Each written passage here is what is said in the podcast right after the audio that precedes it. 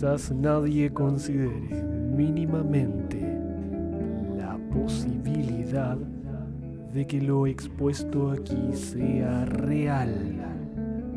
Situación para la que estamos preparados. Lo terrible e inesperado sería que lo comiencen a considerar. Embárquense en este bote, en esta nave desvencijada. Embárquense en esta dalca, esta dalca macabra.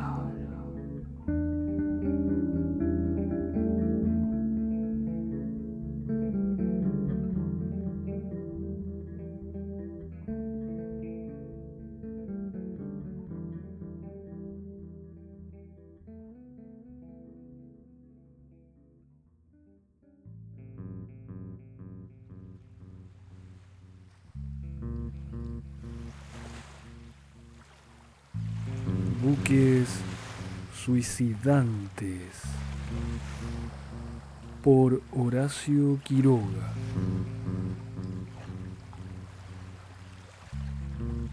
Resulta que hay pocas cosas más terribles que encontrar en el mar un buque abandonado.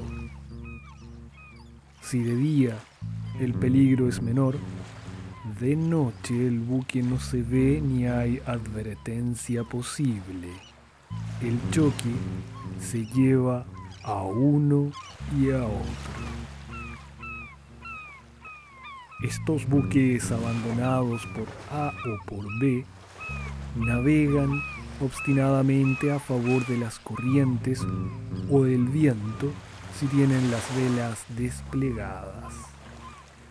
Recorren así los mares cambiando caprichosamente de rumbo. No pocos de los vapores que un buen día no llegaron a puerto han tropezado en su camino con uno de estos buques silenciosos que viajan por su cuenta.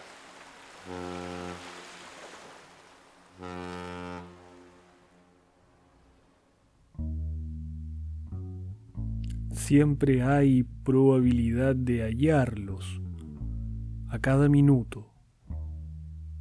Por ventura las corrientes suelen enredarlos en los mares de sargazo.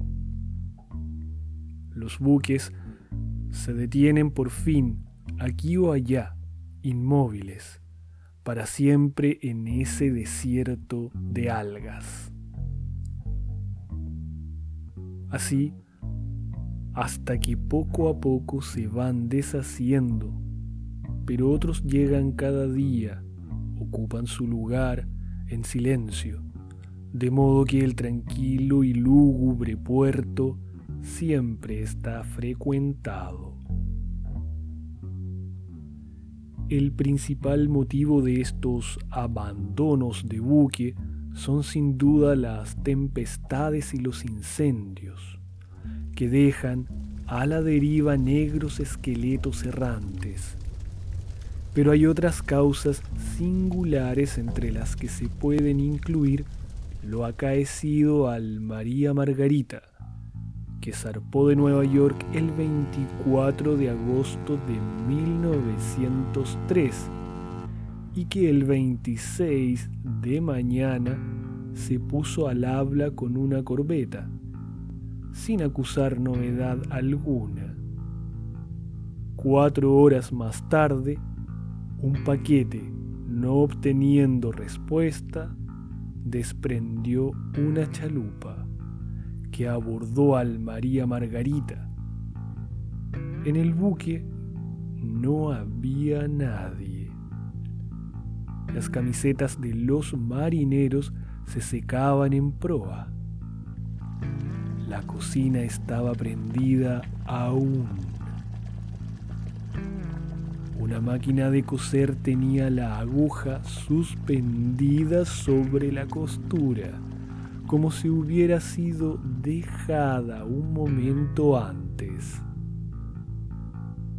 No había la menor señal de lucha ni de pánico, todo en perfecto orden. Y faltaban todos. ¿Qué sucedió?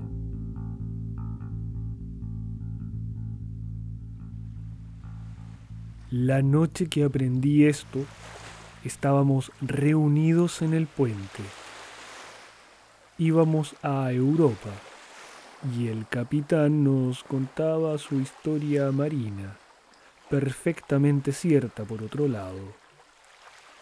La concurrencia femenina, ganada por la sugestión del oleaje susurrante, oía estremecida las chicas nerviosas prestaban sin querer inquieto oído a la ronca voz de los marineros en proa. Una señora muy joven y recién casada se atrevió. ¿No serán águilas? El capitán sonrió bondadosamente.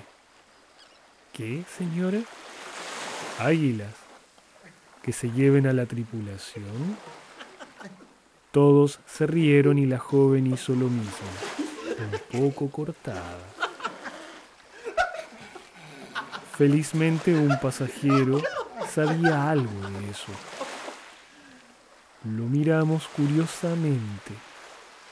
Durante el viaje había sido un excelente compañero, admirando por su cuenta y riesgo y hablando poco. Ah, si nos contara usted, señor, suplicó la joven de las águilas. No tengo inconveniente, asintió el discreto individuo. En dos palabras, en los mares del norte, como el María Margarita del capitán, encontramos una vez un barco a vela. Nuestro rumbo viajábamos también a vela, nos llevó casi a su lado. El singular aire de abandono que no engaña en un buque llamó nuestra atención y disminuimos la marcha observándolo. Al fin desprendimos una chalupa. A bordo no se halló a nadie. Todo estaba también en perfecto orden. Pero la última anotación del diario databa de cuatro días atrás, de modo que no sentimos mayor impresión. Aún nos reímos un poco de las famosas desapariciones súbitas.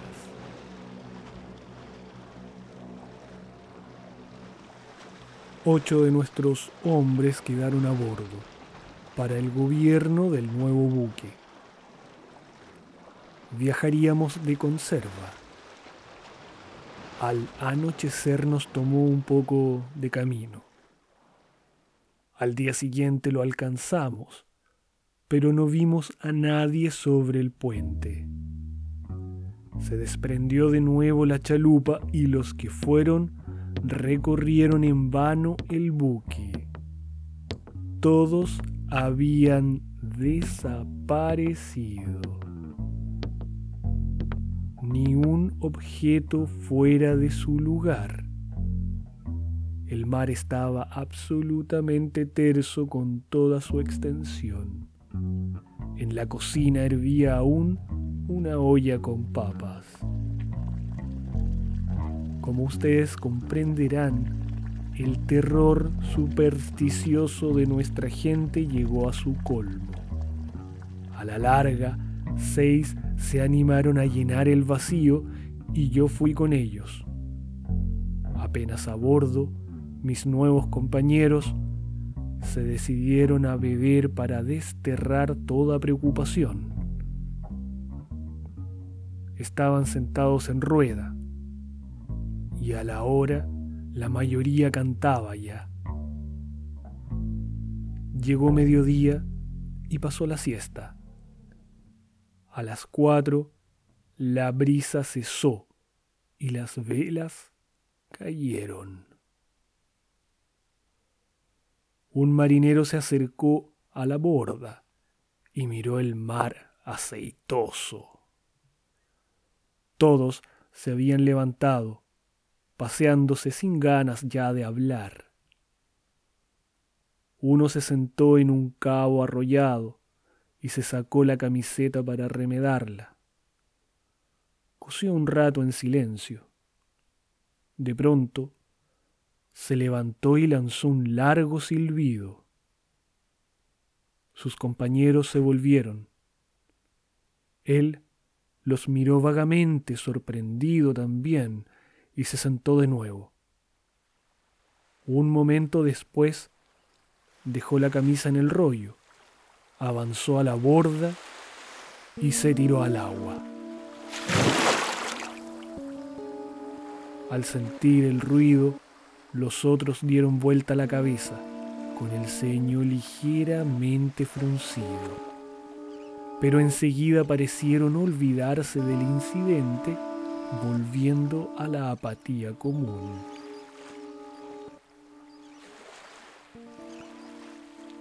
Al rato otro se desperezó, se restregó los ojos caminando y se tiró al agua. Pasó media hora, el sol iba cayendo, sentí de pronto que me tocaban el hombro. ¿Qué hora es? Las cinco, respondí. El viejo marinero que me había hecho la pregunta me miró desconfiado, con las manos en los bolsillos recostándose enfrente de mí. Miró largo rato mi pantalón, distraído,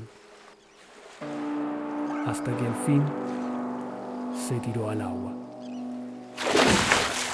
Los tres que quedaban se acercaron rápidamente y observaron el remolino. Se sentaron en la borda, silbando despacio, con la vista perdida a lo lejos. Uno se bajó y se tendió en el puente cansado. Los otros desaparecieron uno tras otro. A las seis, el último de todos se levantó se compuso la ropa, se apartó el pelo de la frente, caminó con sueño aún y se tiró al agua. Entonces quedé solo, mirando como un idiota el mar desierto. Todos, sin saber lo que hacían, se habían arrojado al mar, envueltos en el sonambulismo morboso que flotaba en el buque. Cuando uno se tiraba al agua, los otros se volvían momentáneamente preocupados, como si recordaran algo para olvidarse enseguida. Así habían desaparecido todos, y supongo que lo mismo los del día anterior, y los otros, y los de los demás buques. Esto es todo.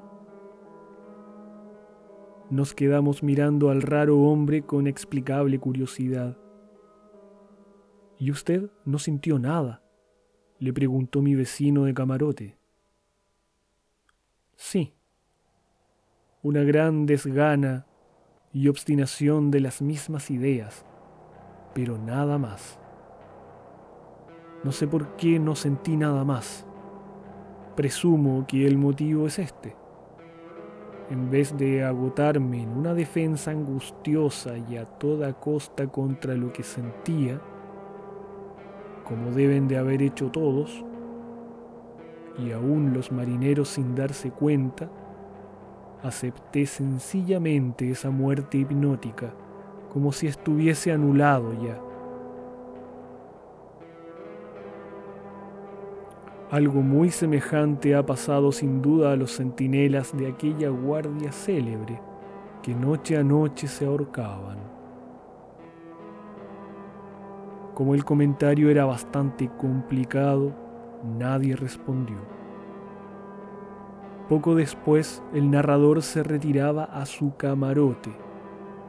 El capitán lo siguió un rato de reojo. Farsante, murmuró. Al contrario, dijo un pasajero enfermo que iba a morir a su tierra. Si fuera un farsante, no habría dejado de pensar en eso y se hubiera tirado también al agua.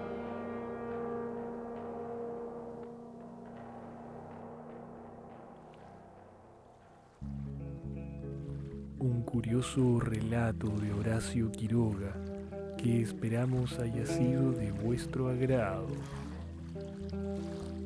Saludamos a nuestros oyentes en la ciudad de Porvenir, en la Patagonia chilena, quienes nos escuchan por la 1500 AM, Radio Tierra del Fuego.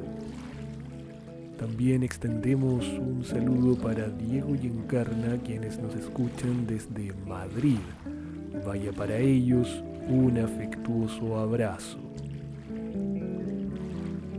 Les dejamos invitados a contactarse con nosotros por Instagram, Facebook o Twitter, donde nos encuentran como Dalca Macabra.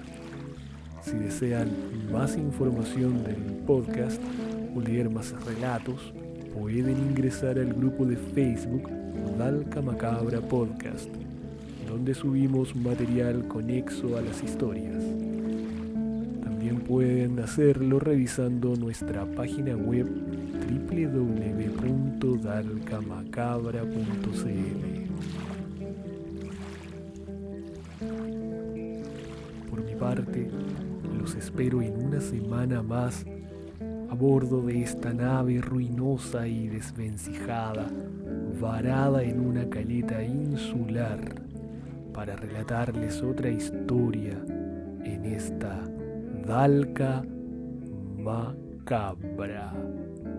Hasta entonces.